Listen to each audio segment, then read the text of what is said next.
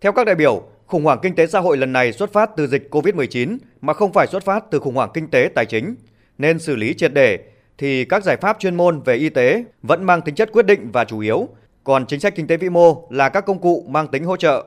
Trong ngắn hạn, mục tiêu của gói hỗ trợ tài khóa là kiềm chế đại dịch, giảm thiểu tác động về y tế và kinh tế nên sẽ dành ưu tiên cho chi tiêu y tế, đảm bảo an sinh xã hội, hỗ trợ cho khu vực doanh nghiệp. Đại diện cho nhóm chuyên gia nghiên cứu, Thường trực Ủy ban Kinh tế của Quốc hội, chuyên gia kinh tế, tiến sĩ Cấn Văn Lực cho biết, sự phục hồi kinh tế của Việt Nam đang ở dạng hình chữ U thay vì hình chữ V như nhiều nước trên thế giới.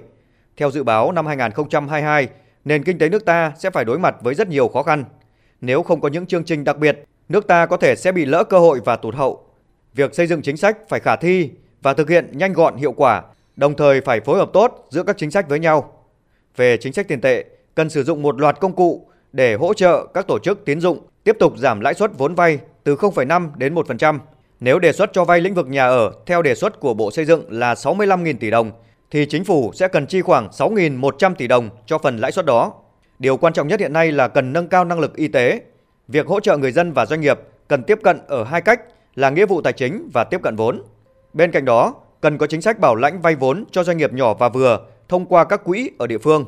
Về hỗ trợ lãi suất, ông Cấn Văn Lực cho rằng mức dự kiến của Bộ Tài chính khoảng 20 đến 30 nghìn tỷ đồng là khả thi và có thể hấp thụ được trong 2 năm tới. Riêng về cơ sở hạ tầng chúng tôi đề xuất là tăng đầu tư bổ sung là khoảng 150 ngàn tỷ cho những cái dự án, những cái công trình, những cái trọng điểm. Theo đó thì tất cả những cái gói hỗ trợ tài khóa của chúng ta thì nó sẽ ở cái mức là khoảng 278 ngàn tỷ, tương đương với 3,41% GDP của năm 2021 ạ. Chúng tôi tính luôn GDP của 2021 và với cái giả định là năm nay tăng trưởng khoảng 2%.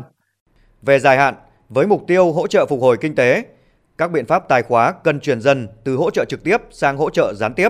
từ hỗ trợ về tài chính sang hỗ trợ về cơ chế, từ hỗ trợ số nhiều sang số ít các đối tượng còn chịu ảnh hưởng lâu dài của đại dịch, hướng tới thúc đẩy đổi mới sáng tạo, chuyển đổi số và tăng trưởng xanh bền vững. Ông Nguyễn Minh Cường, Kinh tế trưởng Ngân hàng Phát triển châu Á tại Việt Nam cho rằng Điểm quan trọng nhất đối với Việt Nam là cho dù Việt Nam có thể có dư địa về tài khóa, nhưng mà liệu Việt Nam có dư địa về thời gian đủ để thực hiện các biện pháp ngắn hạn hay không? Đó là dấu hỏi đặt ra. Bởi vì là bóng đen và dịch bệnh vẫn tiếp tục bao phủ toàn cầu và rủi ro lạm phát dù đã bớt nhưng mà với sự xuất hiện của biến chủng mới nhưng vẫn tiềm ẩn các rủi ro đối với kinh tế toàn cầu và việc thu hẹp dần các chính sách tài khóa và tiền tệ của các nước trong năm 2022 cũng sẽ thu hẹp dần cái dư địa thời gian của Việt Nam nếu như Việt Nam không thực hiện nhanh những chính sách hỗ trợ đặc biệt là trong thời gian ngắn hạn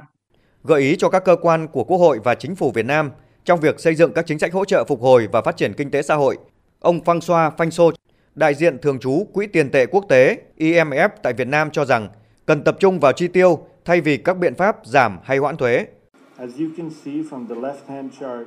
Các chính sách tài khóa đóng vai trò lớn hơn thông qua sự hỗ trợ kịp thời, tạm thời và cần thiết, giãn hay hoãn thuế cũng đóng vai trò hỗ trợ hiệu quả nhưng không thể hỗ trợ tốt nhất cho hộ gia đình ảnh hưởng nghiêm trọng do đại dịch, tăng cường đầu tư công hơn nữa trong thời gian tới, cũng như hỗ trợ đầu tư tư nhân để khuyến khích doanh nghiệp đầu tư, qua đó đáp ứng các thách thức của cuộc cách mạng công nghiệp 4.0.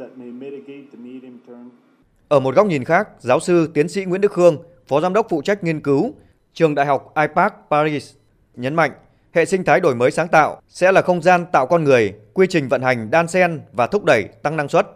Giáo sư tiến sĩ Nguyễn Đức Khương khuyến nghị. Hỗ trợ của nhà nước, của chính phủ thì tập trung vào hỗ trợ về đào tạo, nguồn nhân lực, hỗ trợ về vốn, chia sẻ rủi ro với doanh nghiệp thông qua cái việc giúp doanh nghiệp thực hiện hành động chiến lược để ứng phó với năm cái thách thức lớn đó là cái thách thức về thay đổi mô hình kinh doanh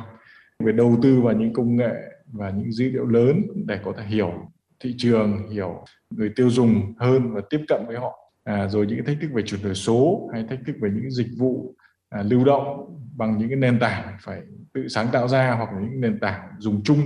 À, rồi thì cái thách thức liên quan đến thu hút cái nguồn lực con người.